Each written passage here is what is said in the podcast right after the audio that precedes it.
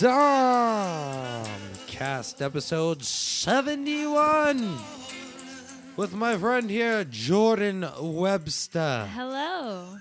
Hi. How's it going? Yeah, so good to see you. Everything's great. How are you? Doing well.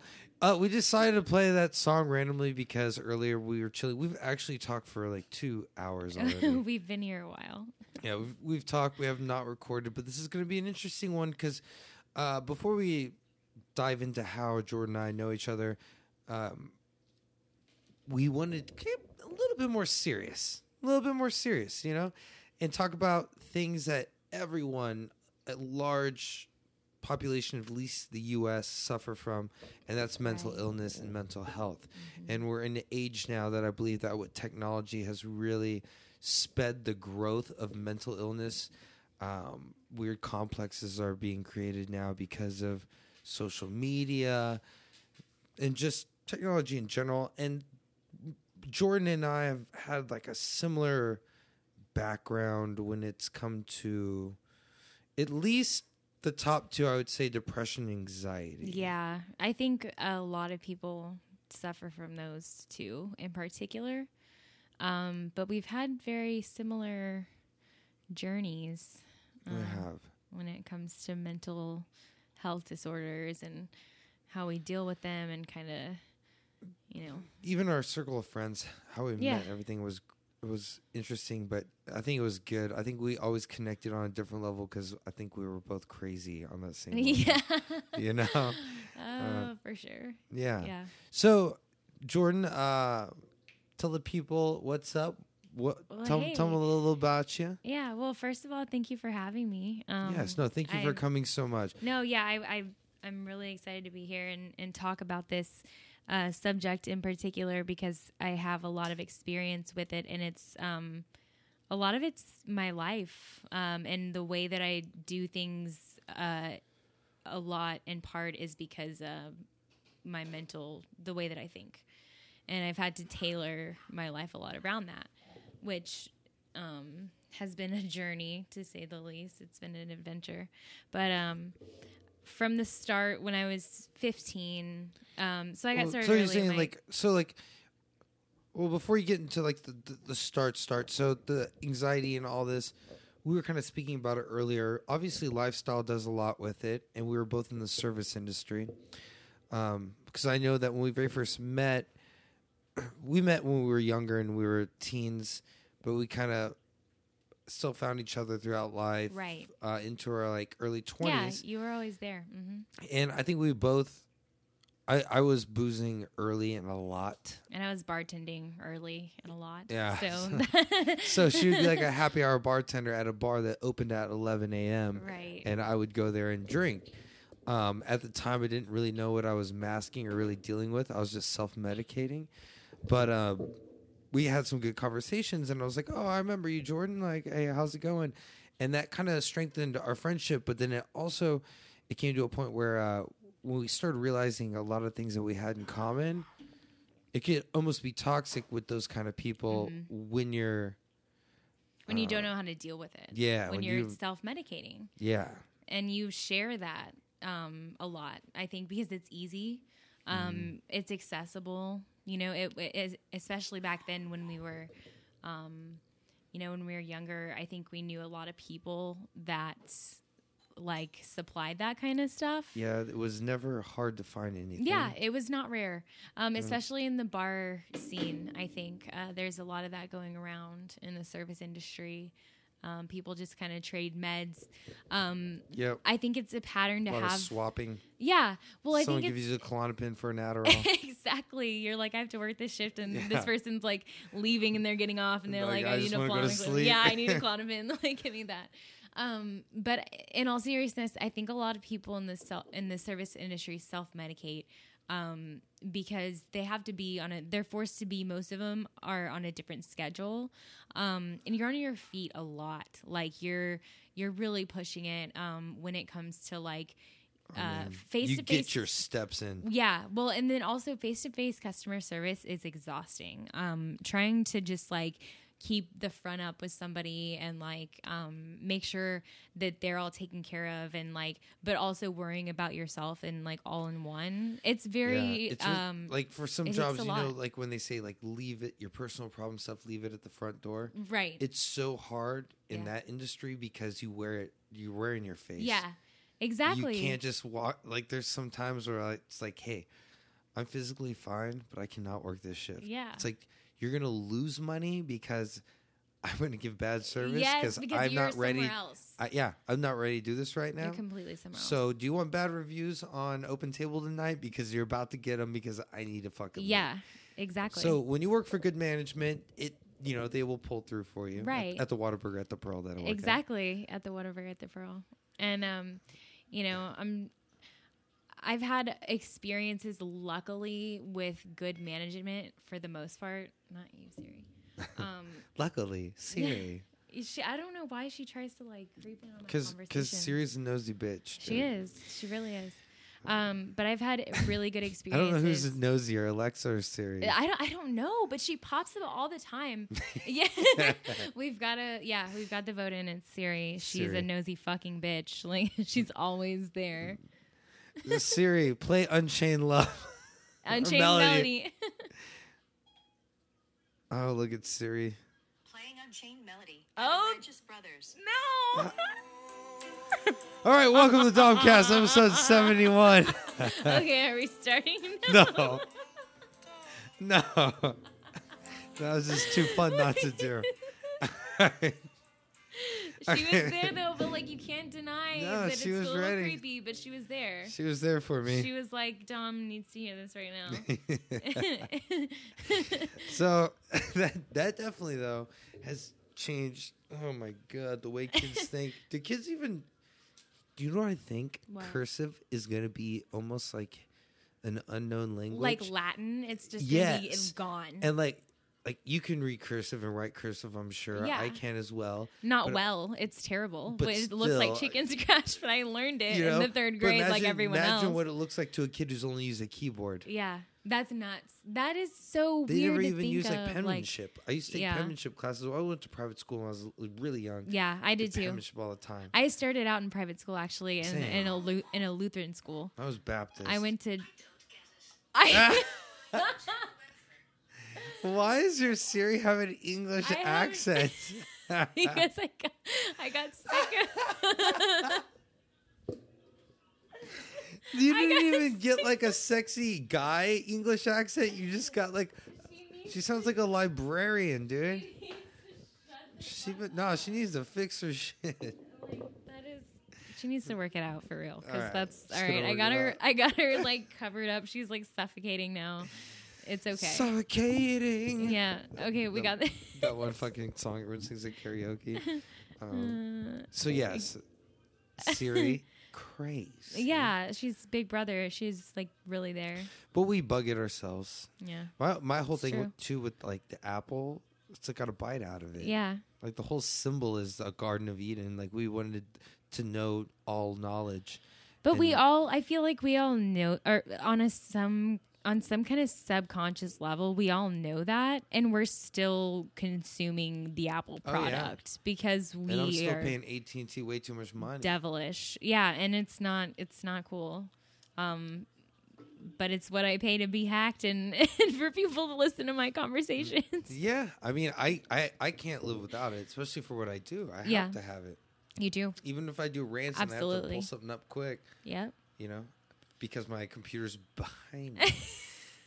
So- Which we discussed that Yeah. might be a change. That's something I've never seen. I'm just I've just busting nuts in uh, my came in as. Dom. Dom is like, you know, with his mouse, and he's just like, you know, I got everything in front of me. staring ahead of him, and I, I'm like, what the hell? Like, where's the monitor? And it's behind him. Yeah.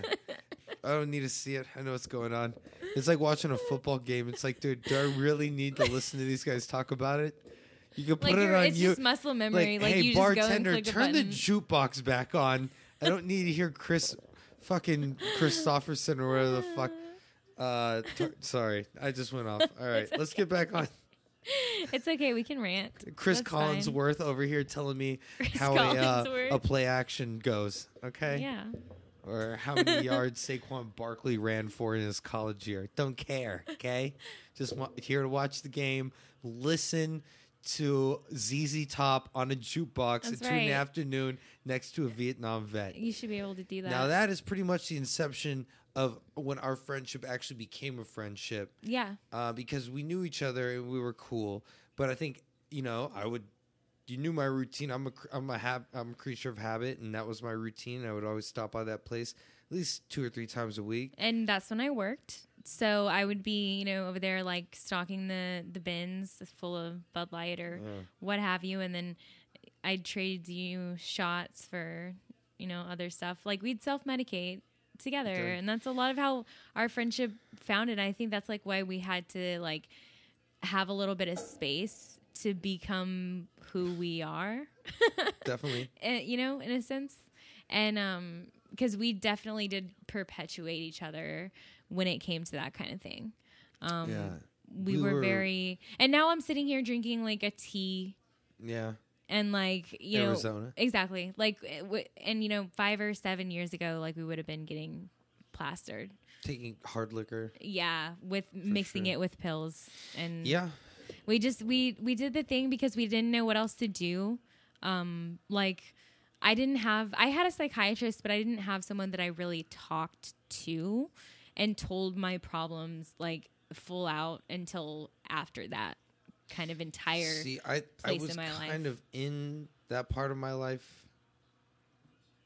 I was in that post seeing a psychiatrist and then Mm-hmm. seeing a therapist. yeah and they they diagnosed me manic depressive, but it was really more an OCD for sure. But uh, it was really more my mania, yeah and I would slip into like hypomania same and not sleep for nights. Yes, I just one of my up. one of my diagnoses was um after they kind of broke down the um the uh bipolar the you know ma- Mm-hmm. uh, bipolar depressive or mania depressive manic depressive manic depression oh my Yeah. god yeah after they broke that down they were like okay you have insomnia because of this reason Did they try to give you Ambien? dude yes and Yeah. I, I couldn't do sleeping pills because They gave me Ambien like I would I would stay up.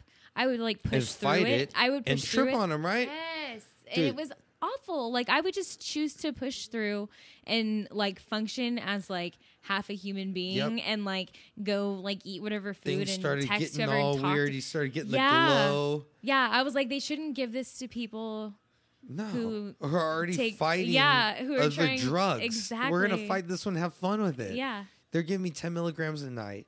I was like that's not that's not No. shit. Like You are trying like, to put me to those sleep. things, dude, and then you fight it. I remember uh, Xbox was out. I had Civilization, Yeah. and I would just sit there on Xbox fighting Ambien, listening to, um, oh my god, this album, Passion Pit, the fucking Oh, the one with 1901? possibly. Is it um oh no, that's that's Phoenix. I'm so stupid. Oh no, you're thinking alphabetical or whatever. Yeah. Um Let's see, Passion Fruit. There's a band bigger called Passion, Passion Fruit, than Passion. It was Sleepyhead, dude. This one, little, and dude. everything is going to the beat. Yes. That one. And I'd be like on 30 milligrams of Ambien, just playing Yeah, boy. Civilization, fighting it like, and everything felt like a dream. Yeah. That's no, But and that's a trippy song in it- itself.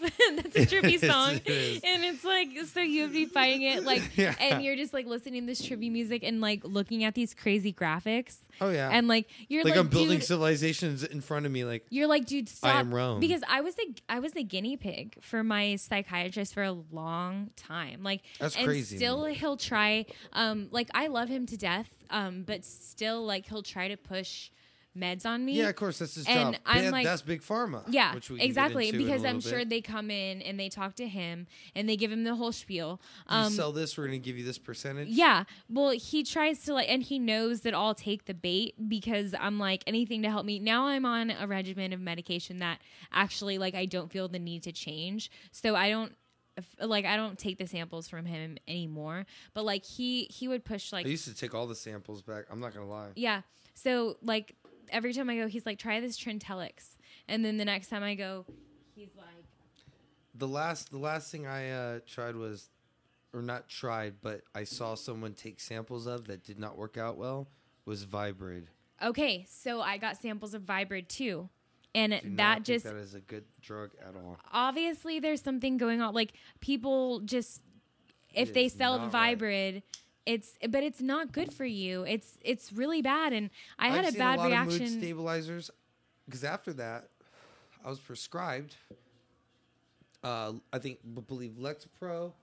I- The other one I was we were talking about earlier was There's- a Seroquel. Oh, Seroquel. dude, no, big blue stuff, pills. Yes, that stuff makes me trip though. Okay. Like it makes Now, me really it feel crazy. oh, I hated all of them. It whenever And they were like, do you remember "You- when I cut my hair? like that's because I took Seroquel and I was prescribed that. Yeah, I was I was prescribed like 300 milligrams a night. Yeah, there's like no, I know, and they're like, let it build up in your systems, and you'll actually feel it work. It's like seriously. And I got off. I got off Seroquel as soon as I could. I Oh was, yeah, whenever. I cut my hair, it was like um and you I cut- noped right out of there You because just you you're out of your mind. You're like I Britney was- Spears in 07? dude, I was so out of my mind that like I woke up after I don't know maybe 12 hours and I walked into my bathroom and like I just I was like so tired. I just like felt hair on my feet Huh? and I like opened my eyes cuz I guess I wasn't like like awake all the way cuz I was Jesus, and you dr- I was scissors drugged. in your hands. Yeah, I woke up and I'm like, I there's feet, there's hair all over my feet, and I like put my hands on my head like that, and I just fucking screamed because it was like I chopped my hair off. Um, and I looked in the mirror, um, and it was it was fucked up. was that Requiem Requiem for a Dream? Maybe the it mom was. that goes through that shit. Yeah, she when she they gave her like speed, Yeah, like and she just prescribed keeps watching speed. it, and next thing you know, she's like losing her hair and Yeah. everything. Yep, Oh wow, that was some trippy shit. That was a good movie though. The song from that movie. Ev- yeah, everyone loves it. Everyone loves that producer. Yeah. what? Ev- no, everyone. Everyone but no, you? no, Why don't no, you no. like him? No, he's he's great. He's great. I, I put spec on his name. um. So Oh, um, after, go ahead. oh no no no no. Oh, okay. I was gonna say like um, I want to go ahead and talk about the first time that I ever experienced like a real panic attack, um, like that manifested from stress, anxiety, um, depression, everything together, kind of um, coming coming to a head and and boiling over. So um, the first time that I don't know if you remember, like, but I remember exactly where I was. Like, um, I don't know if you said before, like previously, the first time you masturbated. Yeah. You remember when 9-11 happened? You, You remember where you were? And the first time you made yourself bust your own nut, um, you'll never forget.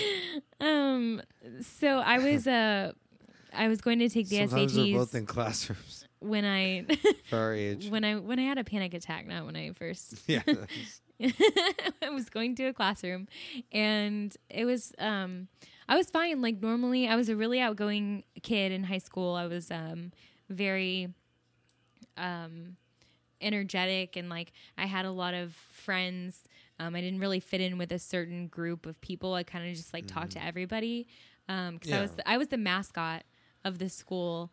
Um No, you were not. yeah, I was. Like you Yeah. wore the. I wore the suit. I was the ram. that's awesome. But the thing is, Dom, our Dude, mas- so awesome. our mascot was the Rams, and Ram, a Ram is a boy. So like, I know, I- like they had to make it a girl.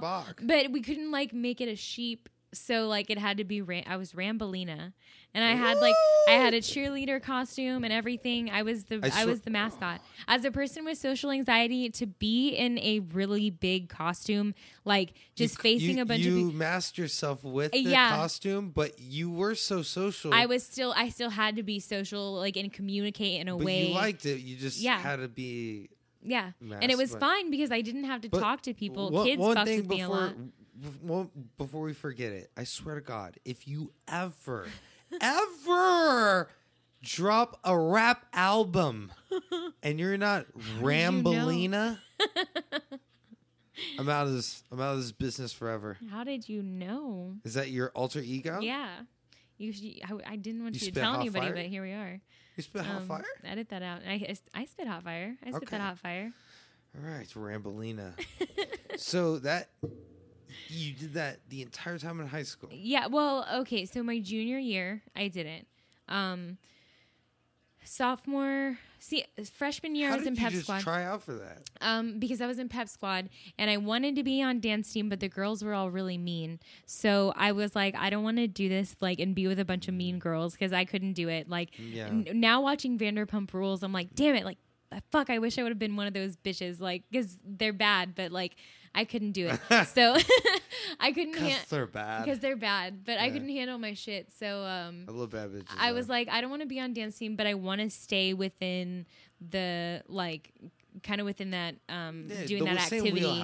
Yeah, exactly. And so um, I just they were like, why don't you try out for mascot? And there was a guy that did it, a gay guy that did it, and there was um, a gay guy that was in theater. So he was like really into musical theater, and he helped me train Oh, and like prepare for my Oh, um, yeah. tryout. Do you still know this guy? No, I don't. Oh, dude, unfortunately. you should reach but I should. to I should catch up to him and, And like, figure out where he's at because Rambolina, and I miss he was you, dude." Rambo. He was Rambo. so Rambo Rambolina, dude. yeah, yeah, and uh, Yes, dude. yeah, it was amazing. So um, I did my little tryout or whatever. I uh, happened You- to be the mascot, and really a lot of the time, um, I just had a free period during my junior year, which I needed a lot because um, I was on meds for ADHD. I was taking Vyvanse, so I was Oh really. God. I was really fucked out of my mind a lot of the it's like- time. makes you feel like a truck driver. No, I, Just I literally sink. I I'm literally on. couldn't stop. I was just all the time Uh, going, uh. going, going, going, and whatever I was focusing on was the thing. Like it was like I was all about it. So like that medicine kind of overtook my life. I didn't like it so much because it changed so many aspects of my personality Yeah. that I was just like like I decided not to take it after a while, but um, I was on it for a while. I needed that mental break um, and that free period, but I also had to spend that time thinking of ways to like overcome my social anxiety when it was time to be the mascot. And like it, like I had to think of like when you had you to know, be Rambolina, you yeah, had to, you had to because I had to face your the boots on, get Yes. out there, and big girl pants put on the the, face. Yeah do the thing. And uh i did for the most part i i did it. Um i i did it the whole year i stuck it out. Um that's so awesome. You should get a tattoo of a ram. on I you. should, right? but it, and on the Chinese calendar, I'm a ram, like the one of those That's a- things. Like, a yeah. That's a double. You gotta mm-hmm. go. yeah, Yeah. yeah, like how you have the sriracha. Yes. I like need an animal. chicken. I I need a ram on me somewhere. Yeah, They always What- told me just tattoo what you like. a and so- tramp a tr- stamp a tramp. ram. I Sorry, was okay, gonna get a Lone don't- Star. I was gonna get a Lone Star tramp stamp. Thank God I didn't. Oh my god. Thank God. I'll So- still, I mean, I'll still get a tramp stamp. It'll probably be a butterfly though. If it's not, Oh probably God. a cardinal. You've So, thought about anyway. this a lot. I feel like you've thought about this a lot. It'll probably be like cardinal or butterfly, probably flying together. Um, like a red. Like, are you talking about there's, red like- bird? A red yeah, bird? like like the base, like right, like the backdrop of the tramp stamp is a cornucopia, and there's Yeah. like a bunch of like fruits coming out Yeah. of it, and there's like a cardinal flying over it. if you get a red bird, I'll get a blue bird for like J Jordan J bird blue Jay Jay bird, J Jordan. Yeah. Jay butterfly up in the J- treetops. oh, you uh. spit hot fire? Dude, speaking of hot fire cuisines, Cuisines. your ramen, you like you like the spice? Do you turn it up or do you not? Ugh, okay. How do you so- take your ramen? So, okay, I know this is an intense question, but let me explain, and I can give you an answer. I'll give you an answer. Okay. And I know you're going to disapprove because you like spicy shit. Okay, not always. But, but, if it compliments, I like it. okay, but I I get the non. for the sake of it. I get the not. I get the not as spicy stuff, and I get the spice on the side, like a spice bomb. said that so you should- because the non the spicy stuff. the not no. I the, yeah, it's so Italian. the non spicy. The non the spicy stuff. um i get the non-spicy stuff and um I, I can like usually um I'll ask them to bring me stuff on the side because it's too hot for me. Um, like, 'cause I can't enjoy my experience fully if every orifice in my face is like Okay. leaking. See- if I'm crying and my nose is running, then I can't like. I agree with you with this because my dad likes going to get Indian food or Thai food together, right? yeah. And he always asks. There's this one place off Hebner by USA. He always asks the lady to make it spicier. She got so pissed she even brought chilies from her own garden and gave it to him, which she's planted in his in our backyard at my parents' house now. And I go eat with them, and he gets it turned up to a level that's not even on the menu. And I'm just like, oh, take it like a two, right? Like, and I enjoy it, and it's spicy. Yeah. He's over here, nose running, crying. Eyes just I'm looking and at him like, dude, did like Agent Orange just drop in the middle of this fucking dining room right now? But that's the way he likes it. That's the way he likes it. You're like suffering. You like you. People like that, I don't understand. They they eat food that punishes them. Oh, like God, they I just cannot even imagine. and I'm lactose intolerant, so even to cool too. it down with Me milk too. would be the worst explosion of anything out of an orifice. I, A bunch of milk and spicy foods. Line them up. I have a way too many stories. I will not. I'm not going to touch on that, but I have way too many stories about like sacrificing for lactose intolerance because I've done it too many times. I do it for ice cream. yeah, I do it. Yeah, for mochi especially. Um, Ah, mochi I could do. like- I could do mochi. Mochi is like a snack. it still fucks me up. It's still Yeah. bad to me. Um, I do. I do mine for some. the last time I drank whole Bell. milk was a terrible experience, and I'm not going to talk about it. But it was a once in a lifetime I, thing. I wish there was the audience here. It'd be like, uh, anyone out there who drank whole milk last, who had a good experience? There'd be one asshole raise his hand and he'd be like, I drink a glass of whole milk every day and I got stronger bones. and my- That's why my mom says I'm beefy. And I'd be like, ah. That's me it. Uh-huh. Yep. Fucking it. Whole milk does nothing, dude. Fucks you up. You're not supposed to be drinking milk after this age. no, I don't. I don't know what I was thinking Human that day. beings should drink milk after the age of 13 at the most. If I was like, it's gonna be filling. It's like a breakfast thing, I do it for ice cream. and so like I drink it, and it was just a horrible mistake. Like I'll never make that mistake. It was a one time mistake because I'll never make that mistake again. Uh, okay, crazy thing that I okay that led into always being manic. Okay, so I I'm always manic. D- depression. It's more if I want to be depressed, it's because I'm like trying to find inspiration, to write music, which I just think is so fucking stupid when people do that shit. Like I listen to sad songs, but I'm still a happy person. Yeah, For me to write a sad song, though, I don't have to throw myself into it. I used to. Yeah. I used to be like one of my methods of like, I'm gonna find creativity. I'm gonna throw myself into a shitty position, and I'll be inspired to write it. yeah. No, called be better songwriter, you know, and I wasn't. Okay, I wasn't. You could be a happy person writes sad songs, happy as shit. All right, just be better at it. All right.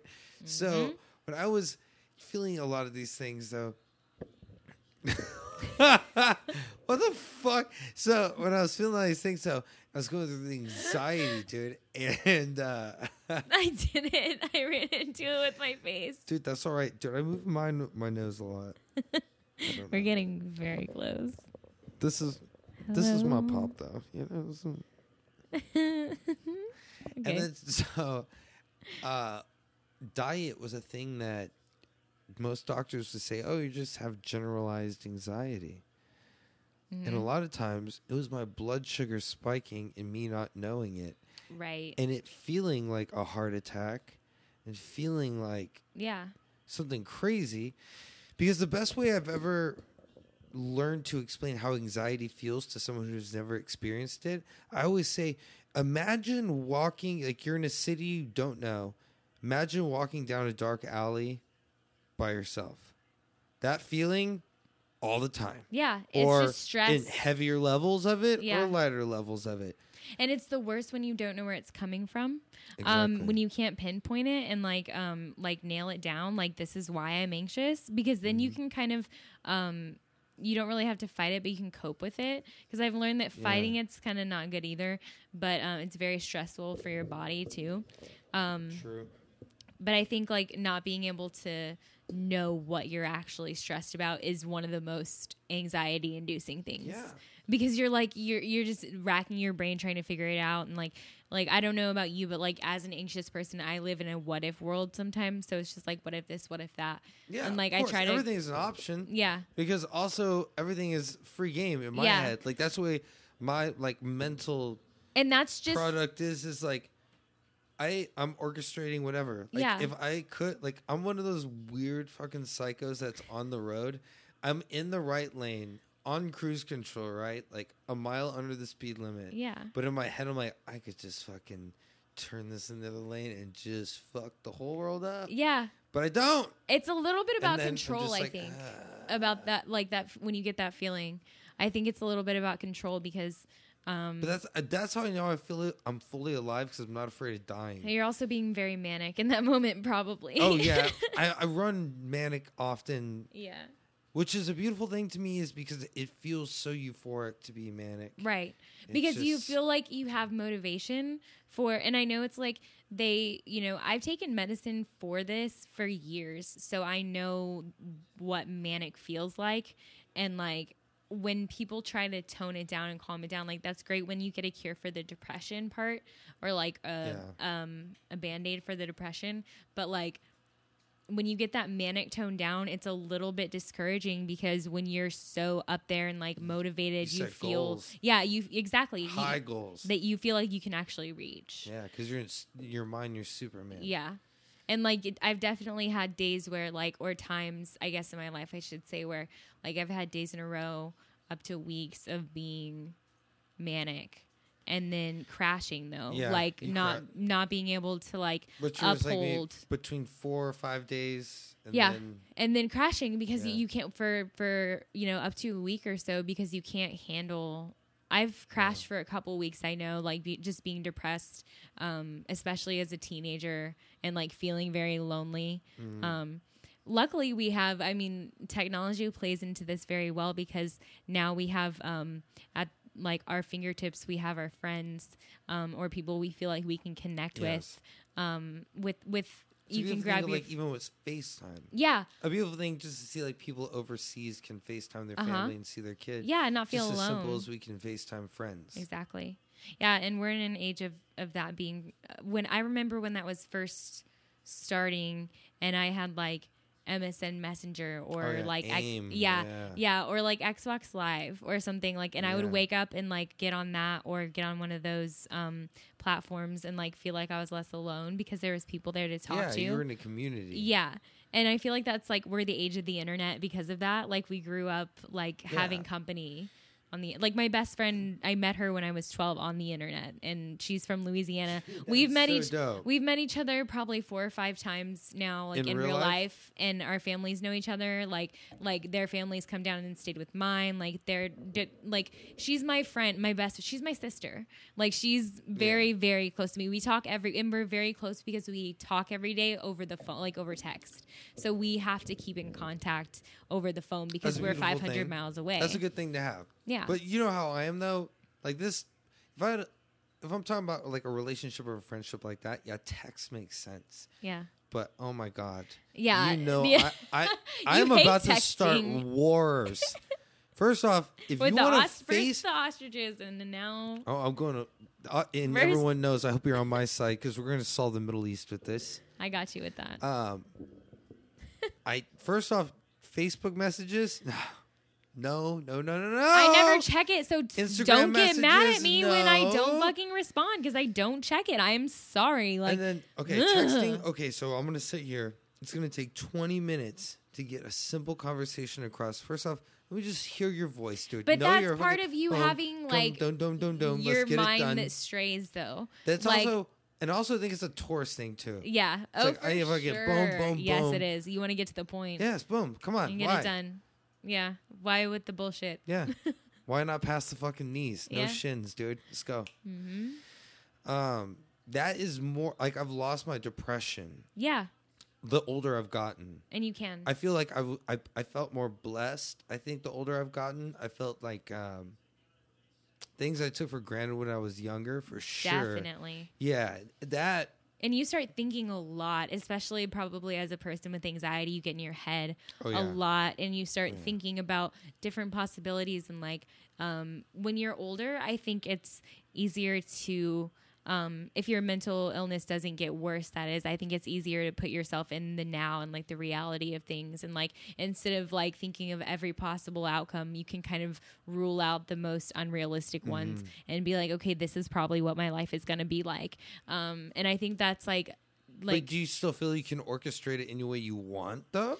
Um, I mean, no, because You like think it's predestined, though? Like, Well, I, I I don't know. I have a hard time with that. I feel like me. Okay, you remember how like Goosebumps books, like if you chose like one thing, it would end a different Yeah, way. yeah, yeah. Like I feel like maybe it's like RPGs that do that. Right. Like remember when I almost Say yes to choked the death? shopkeeper Yeah. in the rep- Remember when I almost choked to death? I feel like in one life I cho- I died and like I just like now I haunt this place on your on your floor for the rest of your life. That's but all like right, dude. but like I feel like maybe sometimes there's I'm different glad that choices. you didn't die, though. First off, side uh, note. Me too. Yeah, that was a And then That you was a rough chose you chose not to chew it all the way, and then you and then you choked to death. yeah. I so could have died. So you pressed B instead of A. I did. Yeah, and I didn't get help. Nobody helped me, so I, died. fucking- I I'm like maneuvered the shit. you did great. You you did great. If I like after that, if, If I someone's choking on meat in this house, dude, I'm gonna help him out. yeah. Dom gave me the Heimlich straight up because I was choking on fucking wagyu beef. Is that what you? is that how you say Very it? I clueless. can't It's the American version of wagyu. Oh. That's gonna go off into a whole nother tangent. Uh, Um, I really choked there. Um, and yes, that was you um, almost died. That was yeah. a I was losing consciousness and like I I gave almost gave up. But you guys were there for me, so I didn't. yeah, dude. Honestly, this is so weird to say right now. Yes, you almost died eating wagyu beef on our floor. Yeah. sweet Jesus. I can't write this did. stuff. I really almost did. It's not something, and like I thought about life for days after that. Like I like reflected like hard because I really almost died, Dom. Like Yeah, I know. I'm looking You you, in the I eyes, and I'm telling you, I almost. I know, but I was trying to be calm about it. I was trying to be calm Everybody was. I stood up to Michelle someone- and I looked at Michelle and I was like, I I'm said- choking, like clear as I day. know, I, was and like, I'm everyone knows. choking. Everyone knows you were choking. You were dying. But if I freaked, if if first off, I I'm the one here. If I freak out and the owner of the house is freaking out, everyone's gonna freak out. yeah. Don't need that because we're still cooking more wagyu over there. Okay. Now you just and then you would freak out, start hyperventilating. It would go down. I then almost would did. be able to get out. I, I think that's what so I. just kept it chill, and then Yeah. a little hump, and then a little hump, and then a little hump, and then turn over, and then Michelle slapped the shit out of my back, and it just like Good, dude. it was that Heimlich and that good smack, and it just came came right out. you it was know? awful. I was seeing like Well, my the, vision. You got the Mario and Luigi of doctors right there. That's a good, good shit. Oh Glad my you're god, alive. me too.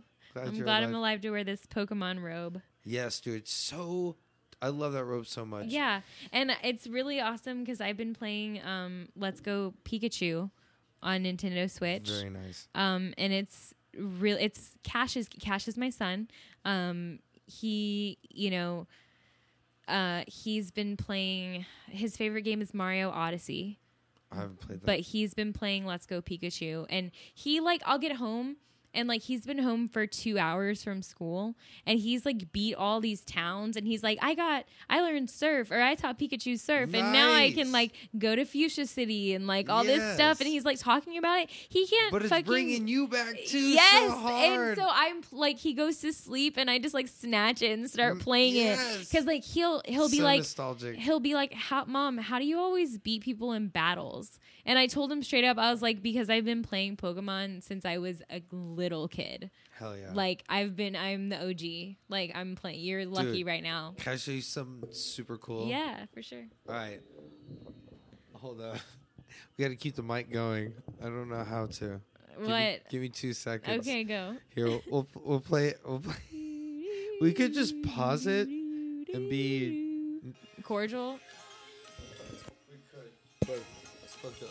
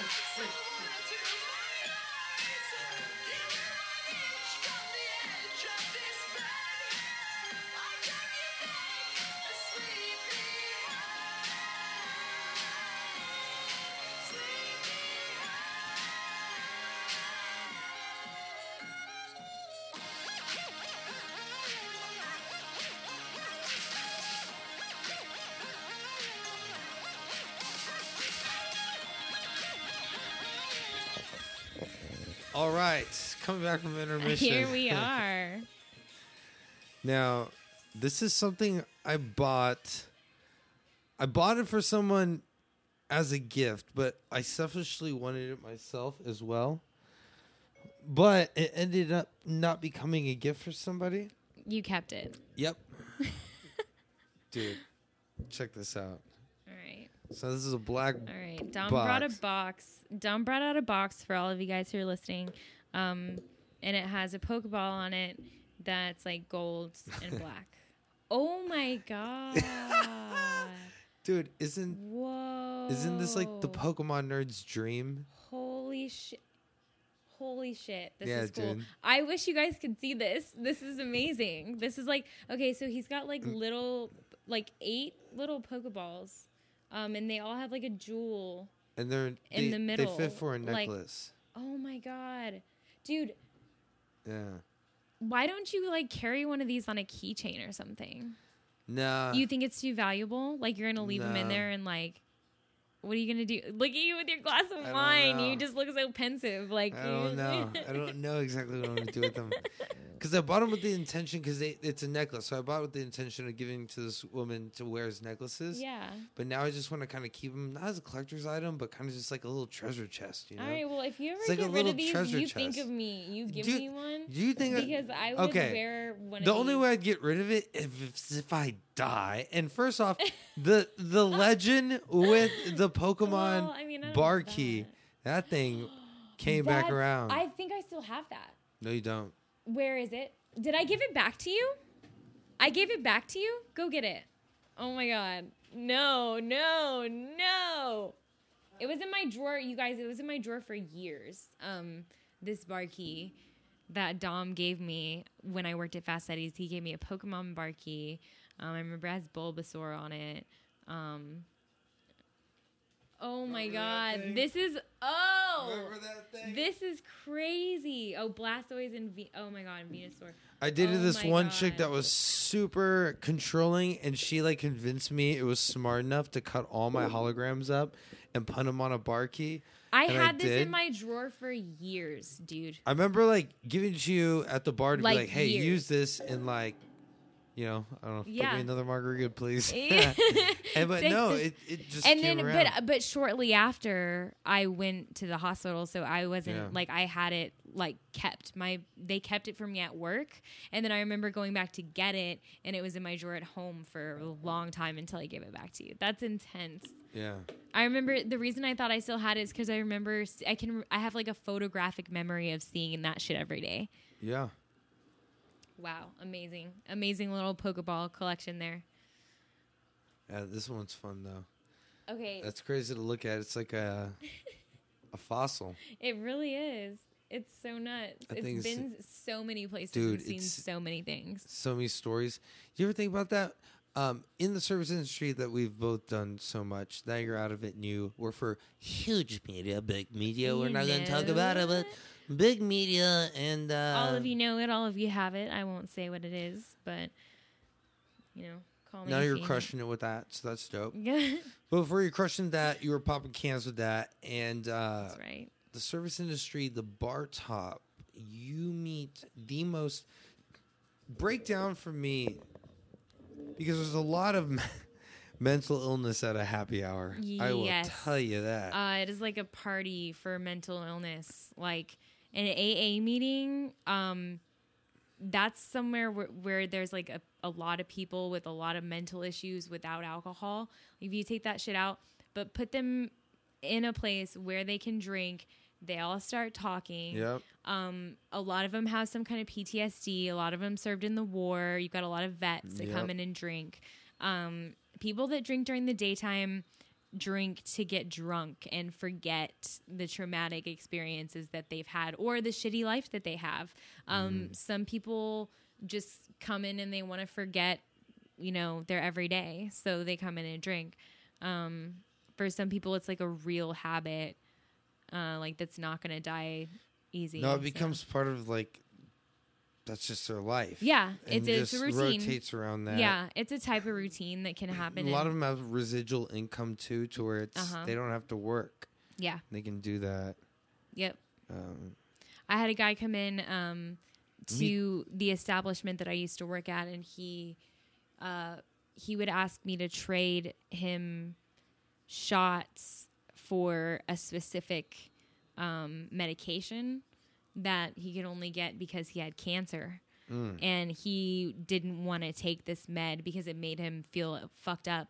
So he would give me the med and I would give him a shot. Like I didn't really ask him for it, but he wanted to give something. Um, and he didn't have money. He stayed at the hotel, you know, next door. Um, and he would just walk over and y- you could tell that he had a lot more wrong with him yeah. um, than just having cancer, but he had his own way of medicating. He was kind of already past that point of um, getting help, really. He had but his there's own that point, and you can admit with yourself too. There's points where you don't take the samples, you don't try the new shit.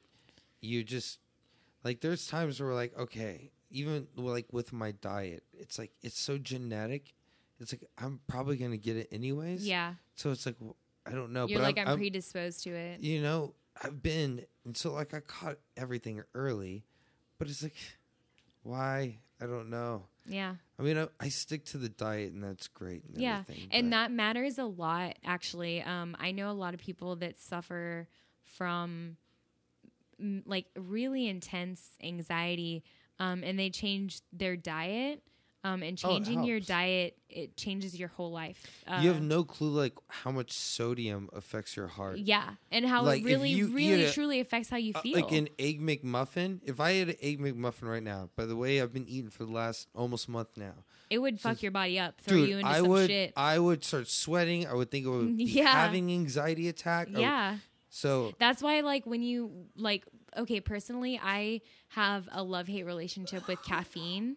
Mm-hmm. Um, I cannot drink like I can't drink coffee if I'm in a manic like type of. I can only um, drink coffee if I take a Klonopin. Yeah, same. Or, or I get so jittery that it throws me into a loop, and and mentally I'm not okay. Like I'm. Uh, and physically, you know, I'm Yeah. sweating and like caffeine is very sensitive for me, but I do have like a slight addiction to it to where I can I have a doctor like a Dr. Pepper in a day and then like that's all I need. But I mean, it used need to that. be like cigarette, coffee, sit on the patio. I got cigarettes. oh, when I smoked, life. I lo- when I smoked cigarettes, I love to, the best thing. Coffee and drink coffee. It's amazing. coffee and cigarettes, coffee and or cigarettes and beer, cigarettes when you get in your car, Yes. cigarettes Dude, before a meal, cigarettes cigarettes after a meal, Yes. cigarettes when your favorite song plays, cigarettes after sex, cigarettes during it, and and then cigarettes when you die, dude. Oh my god! I when I smoked, there were occasions that What was your what was your what was your I smoked Camel Lights for a long time. Mar- Marlboro Red 100s. Oh sweet Jesus! So You're another one of these fucking cow, Cowboy cowgirl kill- killers.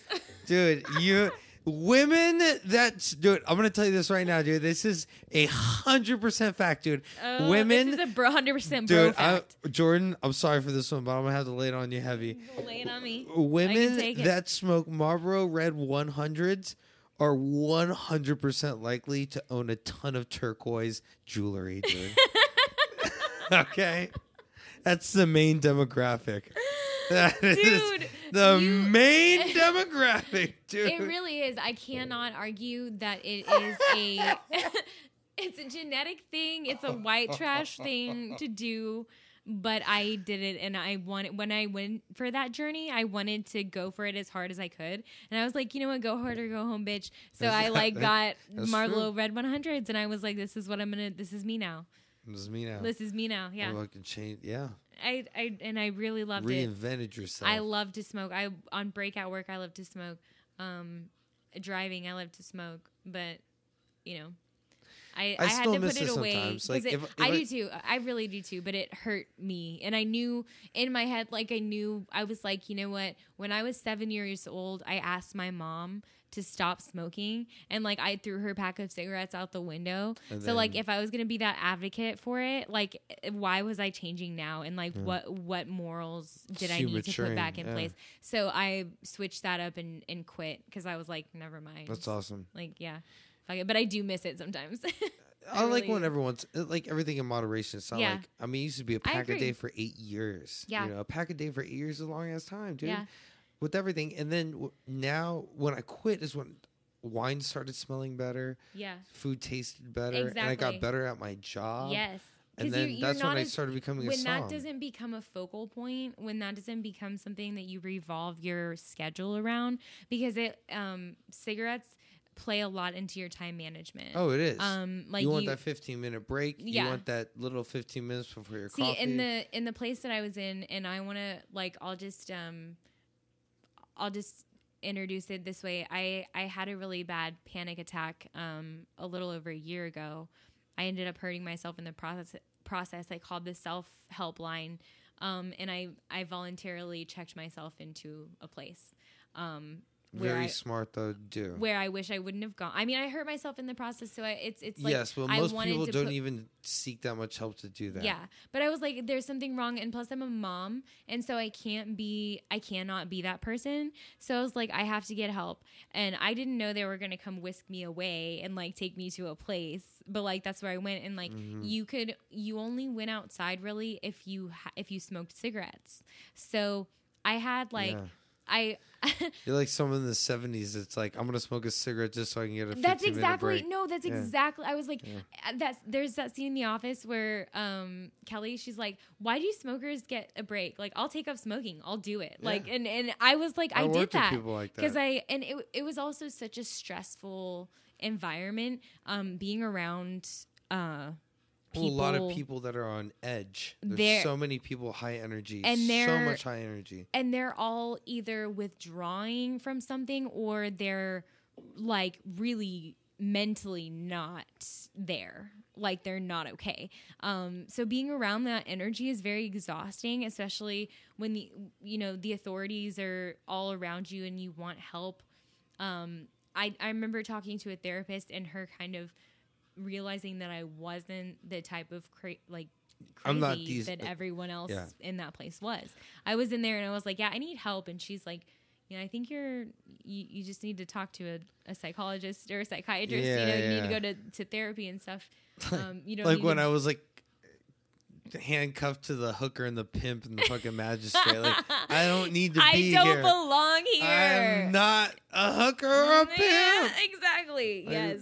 Yes. I hit a curb. You exactly yes, and you make a mistake and you end up in a place like that, and you're like, oh, okay, uh, where did I go wrong, and where can I back up and fix it? So Exactly. um, I kind of I did a lot of And you wanting to means that you're self aware that well as that soon as I as soon as I checked myself in that place, I wanted out. Like I was just like, I don't want to be in here. But then I kind of you settle into the idea that you're they're trying to put you in a routine. They're trying to get food in your belly on a regular basis because you know you've been neglecting yourself. Like as a result of my anxiety, um, I developed really bad panic disorder. Um, at that time, I had PTSD uh, from you know an incident that occurred in my life.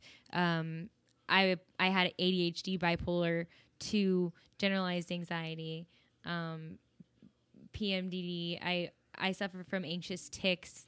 Um, what's your tick? I have mine. so I I just kind of like clench my my fists. Like I'll ball up my fists and clench them, and um, like it's just like a shaking thing. Yeah. Um, and Cash, my son, he has Tourette's, and like that comes from parents that have um disorders like OCD, um, depression. high energy, high Yes. cerebral. Exactly. So his dad, I can, firing off. I can't speak for his dad, but I can tell you that he is a very anxious person, um, and he you know, I won't disclose anything about him except for the fact that he is he did contribute that as well, and that's where that came from, you know. And and and I am very high anxiety and very high energy, um, so that together made a child that is very he has ticks um you know i recognized them when he was very young. He i just took him synapses going off yeah constantly. exactly. Um and a lot of the time like we just got him diagnosed uh a couple of weeks ago.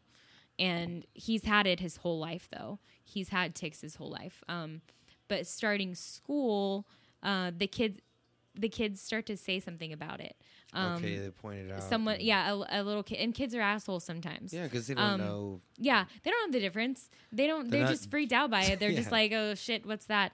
Um, you know. And he talked to a girl, and the girl was like, "I'm not going to talk to you again until you stop doing that ticking thing, or that you know." She didn't say that ticking thing, but that thing that you do, Yeah, yeah. and she did it. And when he showed, he told me, and he didn't have any idea what she was talking about. She was like, "I don't." Mm. Or he was like, "I don't know what she was, what she was saying," but she Yeah. said, you know, and I was like, "It's okay, like it's no big deal." So I you know his his school and I talked. We have a whole plan in place. He's doing really well. He's thriving at school. Um, Dude, that's, you know, but such a good mother. That's yeah, awesome. no, yeah, and You love being a mama. I do, I do, and I I really do because um, a lot of it and a lot of it ties into having that mental disorder. When I was pregnant, um, I was taking a mood stabilizer called Lamictal.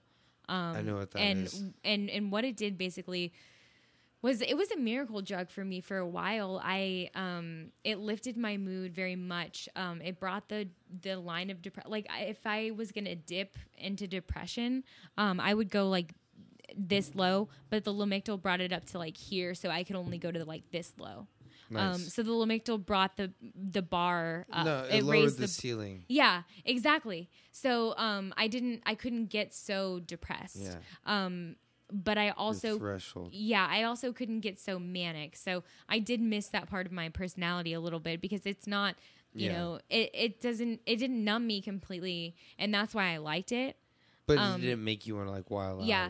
Well, while I was pregnant, they were like you have to get off of that because it's a class C um, you know, drug, eh, pre- you know, pregnancy wise and that's a risk to the baby. So while I was like, you know, in the first trimester, I was weaning off of this drug that made me feel normal. So I was going through like Hmm. All of this pregnancy, You're like all through these pregnancy and coming off Yes. a mood stabilizer. and I was sick the entire time. So I had this hyperemesis gravidarum that made me physically sick. So I was um, always in the bathroom, like throwing up. And then at the same time, I was constantly shaking and I had anxiety and I couldn't eat because I was coming off of this medicine. And like I was pregnant, so that wasn't cool. You know, I ended up losing 20 pounds. Uh, You- You're supposed to like come off that stuff milligram by milligram. It Yeah. should be like almost a year process. Yeah. And it, and it time. couldn't be because I was risking, you know, and a lot of that. They say that. Yeah. And a lot of that I'm like I when I was when I got pregnant, I did not know that that medicine was posed a risk to pregnancy at all.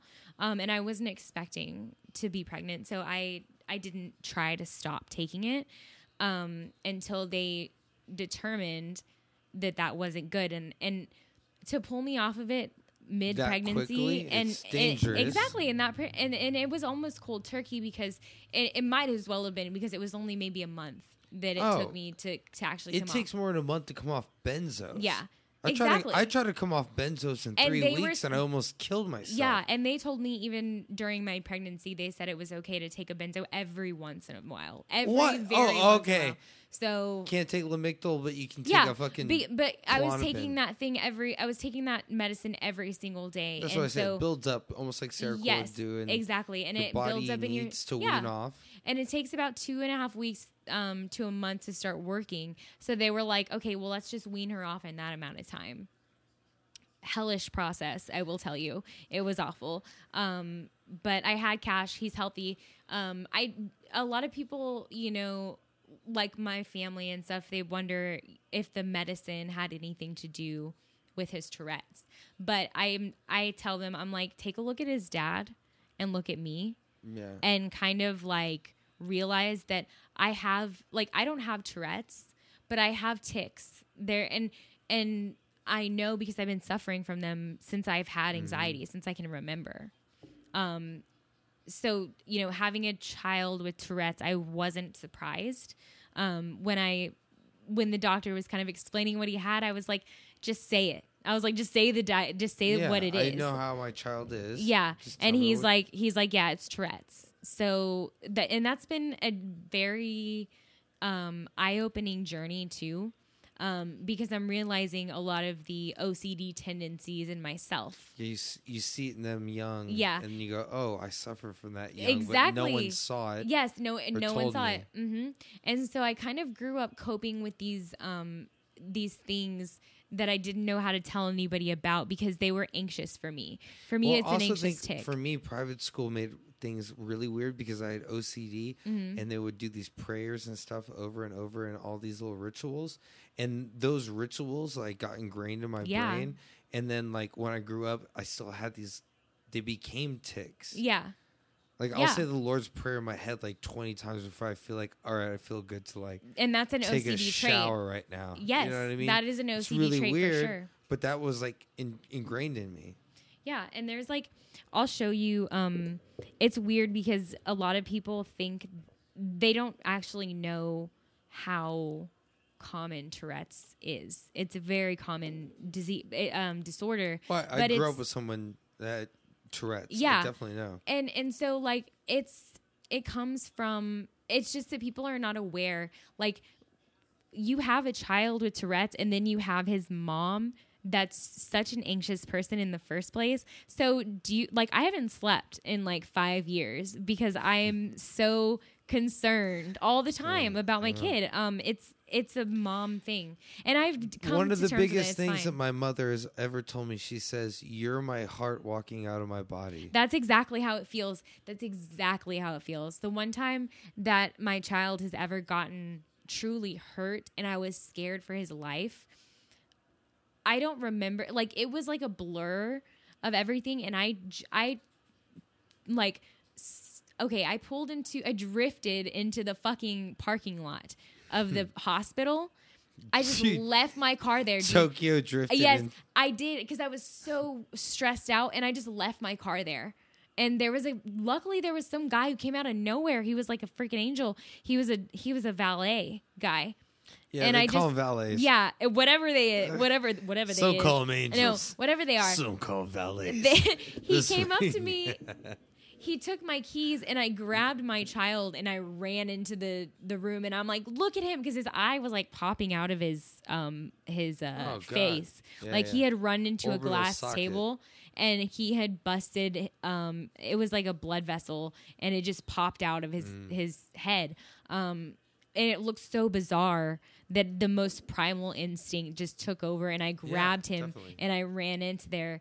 Um, it, it's nuts, like the the links you go to to protect your child. But I think especially with um, someone with anxiety um, and hyper, like you're hyper aware of everything because I'm always in my head thinking. So Yeah. like I act Oh, on I, a whim. I always think of like scenarios for everything. yeah, so I'm prepared. I feel like in every aspect, Like we're sitting like right now, but I like a scenario like I can ninja kick that water off. you, like you think like- of there's every there's so many possibilities you and you're like dude what if this what if that and i so i'm prepared for like most things and then something takes you by surprise and you're like oh shit here we go Yeah, here we go that's true. that's we're gonna we're gonna take we're gonna take a little Dom Caesar break real quick.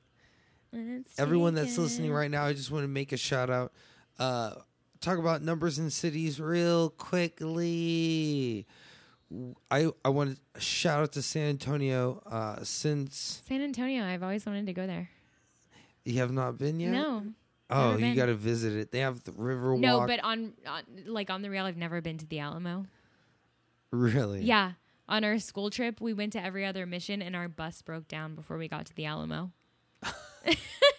so I've never been. I've just never Wherever been. your bus broke down, they should have made it a mission. That's not it. That's not an excuse to have never been to the Alamo. Everybody go. I'm sorry. I don't know. Go to the It's- Alamo. The Alamo is not that exciting to be okay, then honest. don't go. If you're a history buff, go. I mean, a lot of no. people- if you're if a you're lot of people touring, died if you're there. a tourist, do it. But we also live with SeaWorld and Fiesta Texas. Like, we have so many crazy cool destinations to go to. We just do it our entire lives, so we get bored of it. Like, I don't ever think about going to like Fiesta Texas, but I it's don't right either. down the road. Yeah, it's right there. and people fly from around. People fly from around the world to go to Schlitterbahn. I'm it's like, why do you one. why do you fly to be that hot dude? all because day? they like chlorine Mexicans, dude. They and there's just so many people. I remember the last time I went to Schlitterbahn, it was packed. It was just like, and you're like in the water and you don't know what's in there. There's just so many people, and you're like, whatever, the chlorine's killing it all. It burns the fuck out of my eyes, but let's let's roll. If you ever drink it when you're a kid and then you pee and it makes it burn, oh my god! I what told did my you mom catch? nothing, dude. This it was the Emerald Valley and Great Northwest. I would swim and drink too much of the water because I didn't care how it Oh tasted. my god! And then I would take pisses and the chlorine run through me. And I would piss and feel like it was on fire. And I was like telling my mom that. So the doctor checked it when I was like eight, but the doctor was like, I had sexual activity. Mom was like, he's eight years old. Yeah, His, he's just peeing. It burns when he pees. yeah. And she goes, What have you been doing at summertime? You smell chlorine. And I was like, Yeah, I just swallow it. So uh on that note, I took a bath with a dog once and got a urinary tract infection. you got a UTI. I got a UTI dog with- from bathing with a dog. Oh, dude. I was never allowed to bathe with animals after that, but let me tell you, it was the Oh, most yeah? memorable shit. I What- was like, What else? What what other animal would you bathe with? um, I mean, it just how- depends. the list got- isn't that long. it's not, but I grew up in the, I grew up in White Trash USA where we had Dude. I had a sheep as a pet That's cool. as a child. You know, like there were there were goats that oh, ran. so there's like there's, rammed there's me. 32 teams in the NFL. There's not even 32 fucking animals you'd bathe with. no, there's not. Oh my god! I bathed with the one, and it I has to be ones not like allowed. porpoises or some shit. No, you would swim with animals that are intended to be in the water. Oh my you don't bathe with a dog and get a UTI. That's if that says heard anything about the poodles- I heard choices I, make. Poodles though are legit swimmers. Are they really? Yeah, I would imagine they have their little. This sounds weird, but I, I, I kind of want to look it up. Maybe they have a. Flo- maybe they're Poodle flotation swimmers. s- poodle. Sw- I hope the right thing comes up. Oh, that's a bunch of them. I hope swimming nothing pools. weird comes up. Here we go. Poodles are good swimmers. In fact, the breed is one of the best in terms of swimming ability. Apparently, dude, you should put a period. Did they have little like flaps? Like what? What? Or do they have webbed toes? Like know. what's wrong with them? I Uh, mean, not what's wrong, but what's different about them? Poodles are bred to be a retriever in water. There are many characteristics about poodles, such as their coat and their paws, that make them destined to be great swimmers. so they're, they're, like, duck- actually like- bred to be yeah, like good duck, swimmers. Duck hunting, I guess. Wow. Yeah, so they're bred to be. So if like someone shoots down a duck, pew, it goes in the. He, they're the like water. They swim out there and grab it. Oh, it. they have web feet. That's what I was. That's exactly So what I was asking. So they have a moisture-resistant coat Yeah. and web feet. hmm Damn, poodles are almost like the mermaids of the dog world. Let's okay. On that note, let's take our break, I guess, and then we'll come back. All right. Well, those are some hella poodle stats. I'm gonna give y'all some Domcast stats real quick to shout out, dude. This is kind of like uh, not advertisement. We're gonna shout out to the city, San Antonio, obviously number one in downloads. Thank you, Houston, Texas, Houston, H Town, Austin, Texas. Thank you, Los Angeles, California. Dallas, Fort Worth, San Francisco, Atlanta, Georgia, Denver, Colorado, and Harlingen, Texas. Oh, that's a nice top right there. All right. All right, some good love, dude. Yeah. Dude, shout out I'm to Frisco. that. Dude, shout out to Denver, Colorado, too. Nice, Denver. and Harlingen. Yeah. Yeah, man. That's awesome. All Fuck yeah. Denver. Hey, Dallas finally got their numbers up. I talked a lot of shit to Dallas. I did. Did you apologize? No. I said I don't want another incident with the president. Oh my god. There's a Lil Wayne line that I don't want to say it. I really don't. Basically, straight from the NO, it's no problem uh, Yeah. to put a Chachi's brain on the mother Evan window. Wow. Damn. Yeah, That was deep. That happened to a president there. So, but thank you, Dallas Fort Worth, for downloading more. so I will never say that again to y'all. I'm sorry for him. Um, yeah. So commercial break over, Um, yeah. and I I really went to okay, so I feel like we have been talking for a long time. Um we talked a lot off mic too, but I I do want to continue this at like a certain point in time, you know? Um I want to tell you about this panic attack that I had and it's like super, you know, it was the first like time that I was like physically affected. Um it was crazy. Like I'll drop some stats on you. You know, we'll talk more about it whenever do you feel want. comfortable talking about tonight, or do you want Yeah. to do it another time? I mean, I can. It's. Don't put that pressure on me. like, do you want me to talk about it? Because I can I tell don't it real quick. As long as you feel open. Yeah, okay. Don't make it if it's a So story no, no, no. It's time. not something that no. It's something that I want people to know because I want them to be aware and like it's okay to like Yeah. ask for help when you need it. Um, you don't have to be like trapped in your head or like think that you're dying, even though that's what it feels like at the time. Mm-hmm. Um, if you've ever had a panic attack, which you you have anxiety, so you know I'm pretty sure you have Yeah. um, you know, if you're listening and you have, you know what that feels like. It's um a very hopeless and scary feeling, um, and very lonely because it feels like you know you don't know no hope, just central nervous system Right. out of whack. things are not okay, and like your your heart's beating fast, and like you're freaking out. So like, I think that it's it's almost like you don't want to. I don't know, like you you don't want to put that on other people, but you really do need help in that situation um, when you're experiencing it because a lot of people used to like um, discredit or like just minimize mental health um, and be like it's not it's not like oh my god siri's doing it again she listened to the whole thing um people Yeah. used to like like put kind of put it in a corner and be like if you're mentally unstable like you're it, it's an excuse like a lot of people there's i think there's a book that's called the myth of mental health um and i can't be sure when it was written but it's Siri's gonna tell you anyways. yeah. Um, hey Siri, look up the myth of mental health. I find one option. Alamo Mental Health Group. Okay, you know what? She's not being helpful right I now. I actually so- went to Alamo Mental Health. Did you really? That's where my psychiatrist was. No and way. My therapist. Wow. Damn. Did it Uh, help? Yeah. Um, I like my therapist a lot. My psychiatrist, I didn't. He was just trying to put drugs on me. But my Yeah, therapist, I did like. I I've been there and pushing, and it's it's awful. and it's a cool little spot. It's across from like ER bar and the Wings place and all that. Okay, so the myth of mental illness: foundations of a theory of personal conduct is a 1961 book Yeah, by the psychiatrist um, Thomas Szasz. I'm not even gonna really. Pr- I I don't know. I can't say that I'm pronouncing that right.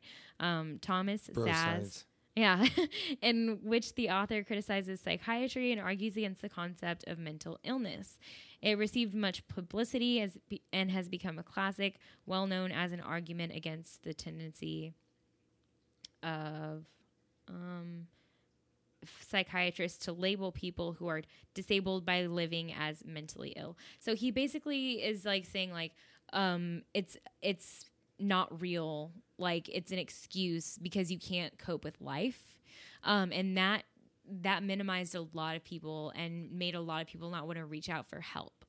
Um, and I think especially like men um because there's the saying like man up or like grow a They pair this testosterone. Yeah. They build a wall around. it's toxic masculinity is what it is it is like really because the page and the patriarchy pushes i'm not trying to sound like feminist right now but the patriarchy pushes um toxic masculinity in a way that's like really unhealthy well, it's toxic it's unhealthy it's like um you know i i hate the saying grow a pair because it's like it just puts such a stigma on mental illness for men and it makes men not want to reach out for help um, because it's like grow up, like you know, be a man, and it's like why? You like you know they used to hospitalize women for for mental illness for hysteria, um, you know, like if, and I would have been hospitalized if I was. I felt that. though it was because of my mother that made me see a psychiatrist and everything.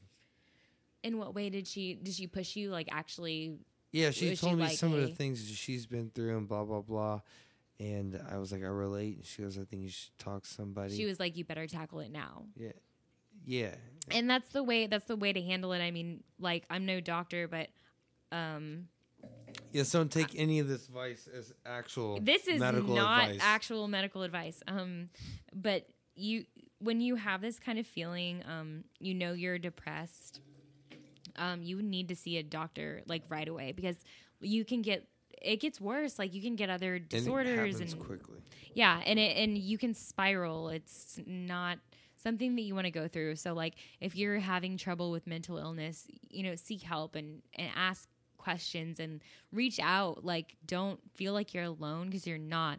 Um like i i will drop a stat real quick. Um so 90% of the people who have committed suicide um, i think in the last 10 years had mental health disorders so 90% of people who had who who, who killed themselves had problems that they Hmm. yeah, couldn't 10 cope with. people. One was just some guy who was tired of his office. And yeah, he couldn't and he jumped out the window. Yeah. He couldn't fucking take it anymore. He was like, fuck this boss, Yeah. fuck this shit, I'm fucking done. And and people get the other nine people are just Yeah, and Yeah. they're just gonna keep going, and they're going through the motions, and like that's a big part of depression is going through the motions. But um, that's a lot of people. Um, suicide is actually the tenth cause of death in the world today. So, um, in, in in America, I'm not sure about other places, but the tenth cause of death. That's um, behind like stuff that you really actually can't help, like cancer, stroke, and like I'm not saying that you can help mental illness, but you can get help for mental illness. Like it's not something that you can prevent, but it's something that you it's can. something you have to be brave enough to ask for, though. Uh huh.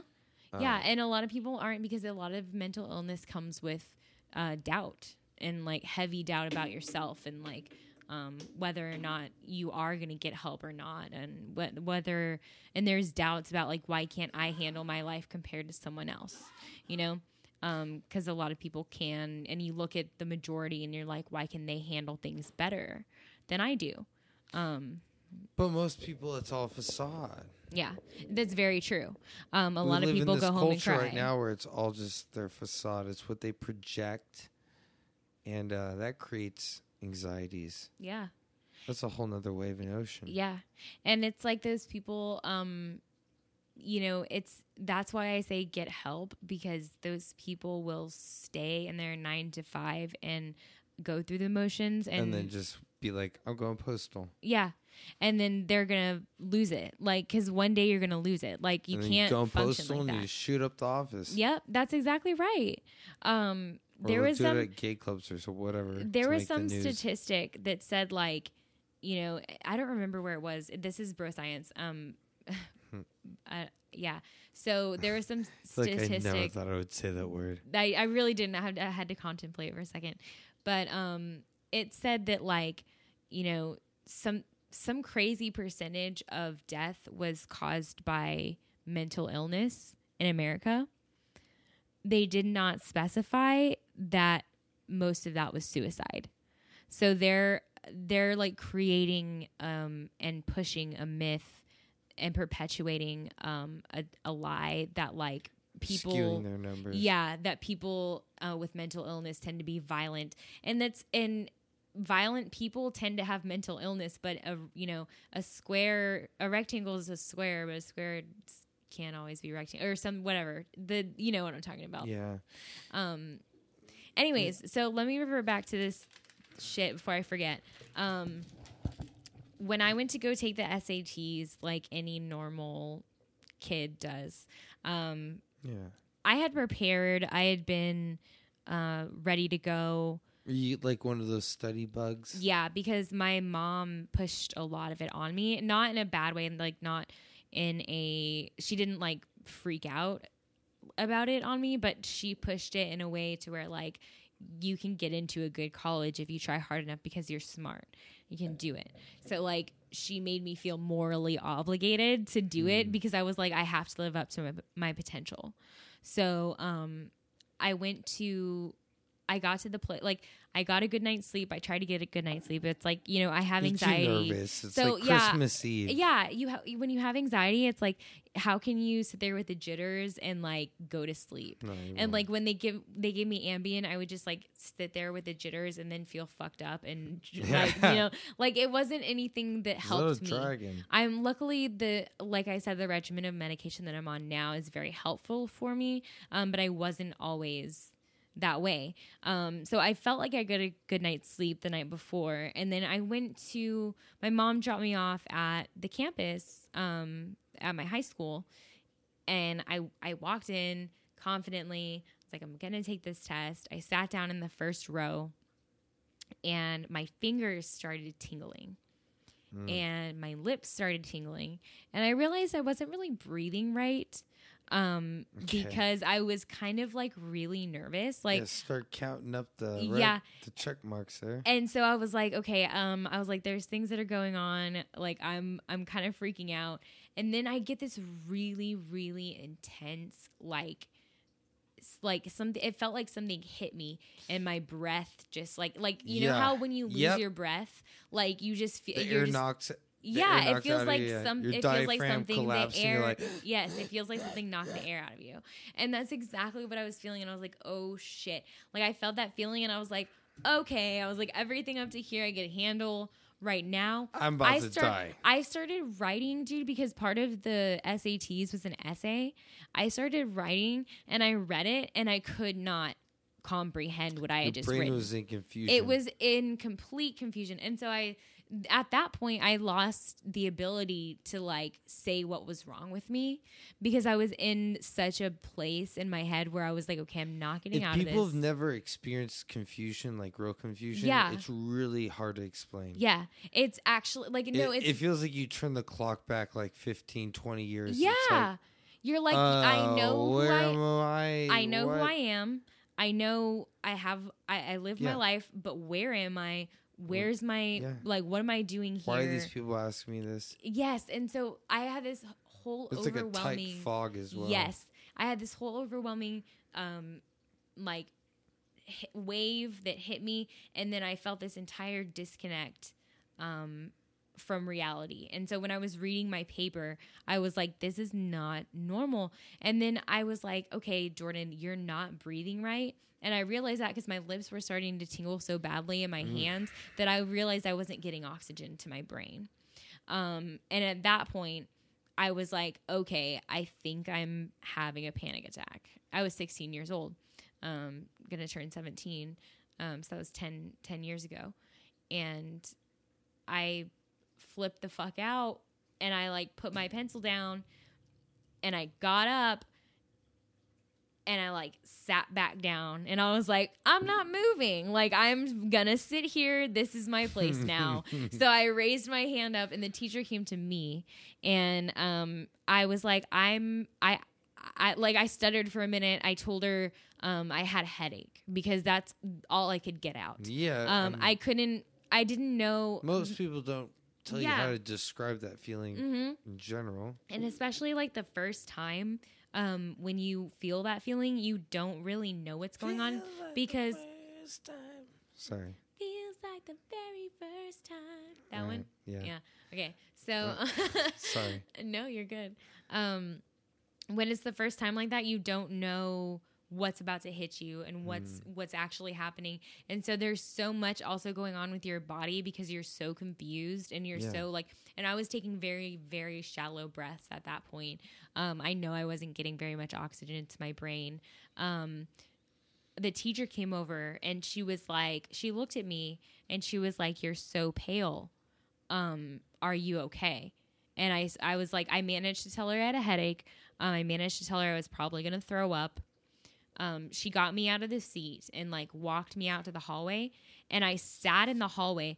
And I remember this loud, like, zzz, like sound just like my head was um Yeah. like I it was pounding and like, yeah. And compressing at the same time. Yes, Mm. and it, it was going like it was crazy. I was feeling this crazy feeling, and I was like, "This is all um physical. This is all stuff that's happening to my body. Like I couldn't get out of the chair on my own. I like had tr- I couldn't make it to the bathroom. Like I sat down on the floor and I freaked out like in internally and outside like the teacher had to sit there with me and like breathe with me but she also had a class full of people doing the SATs so they ended up calling another person that person sat with me while my mom came my mom has anxiety she as soon as she picked me up she knew exactly what was happening um, she grabbed me she gave me a xanax i was probably you know i this was like you know maybe my second or third time taking this um, and like the other times had been before bed when i was like feeling extremely My anxious. mother knew as well. Like there was times she gave me Ambien before I Yeah. prescribed it.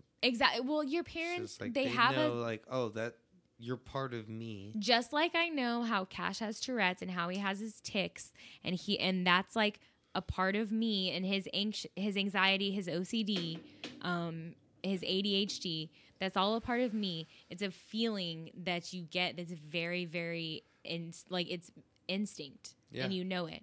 Um, You know how to react to it and fix the situation yeah. because it is you. yeah. Doctor can't tell you. So as soon as I got in the car, I guess like my mom saw my face and she's like, "Oh shit."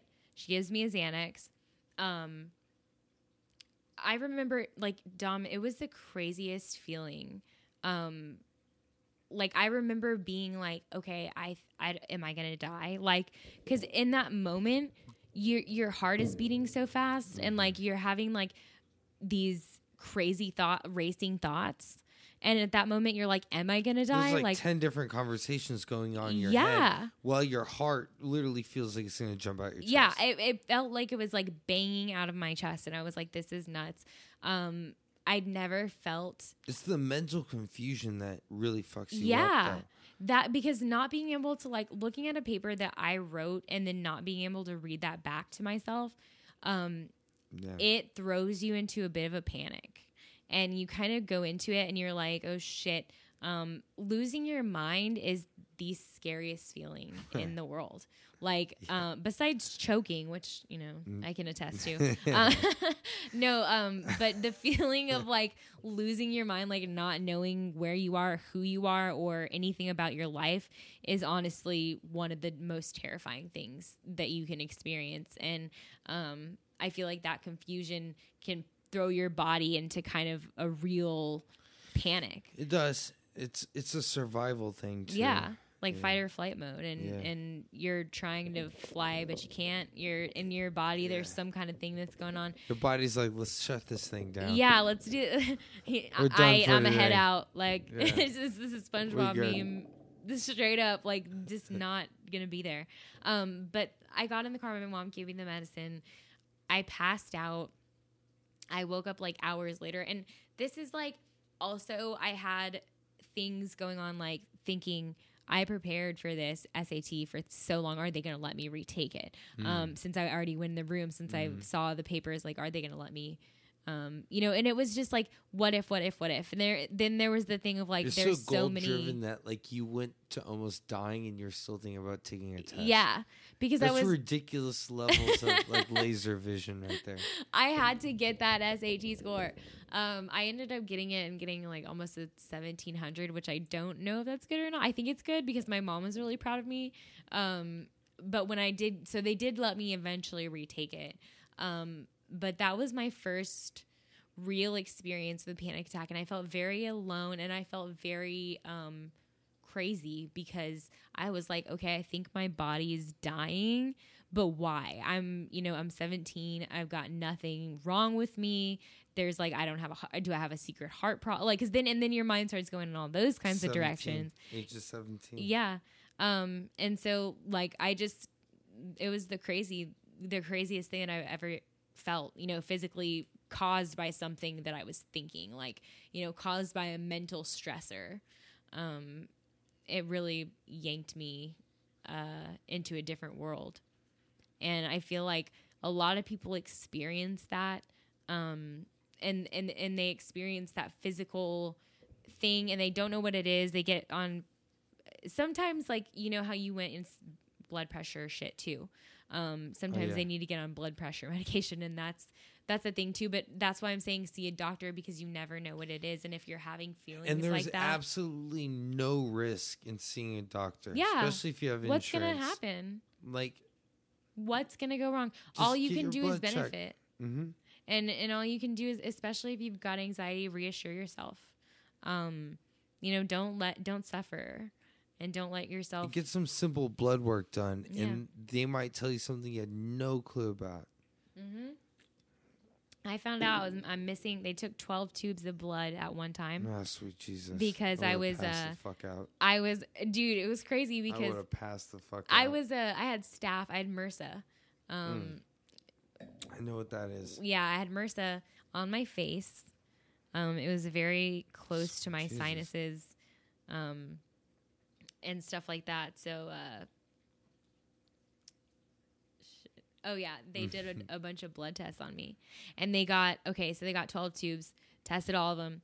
I'm at the immunologist and they're like oh you're missing this titer in your blood and that's why your your immune system is so shitty. That's why you're anemic and that's why you can't handle like you're you keep on getting staph over and over because your body won't fight it off like a normal person will get a staph infection and build up an um like an immunodeficiency like hmm and kind of block that shit out almost like chicken pox um but it's like you can always you're always at risk to get it again. It's just your strong your body becomes stronger of course. Your immune system builds up a little bit and mine just wasn't doing that because i was missing this titer in my blood. I only knew that because they tested my blood. I got it fixed. Never got staph again Yeah. so Changed your whole life. I mean, seriously, like just get your fucking sucks. blood checked. Just get your blood Yeah. checked. Like at least know what blood type you are. Just be like, I'm a O negative or whatever there is. I call my blood type Mickey Mantle. Why? That's that long strain DNA. It's just a Mickey Mantle. Apparently, my grandma on my my mom's side, she, she used to she used to bang a rang with Mickey Mantle, and I did not know my grandpa on that side for a very long time.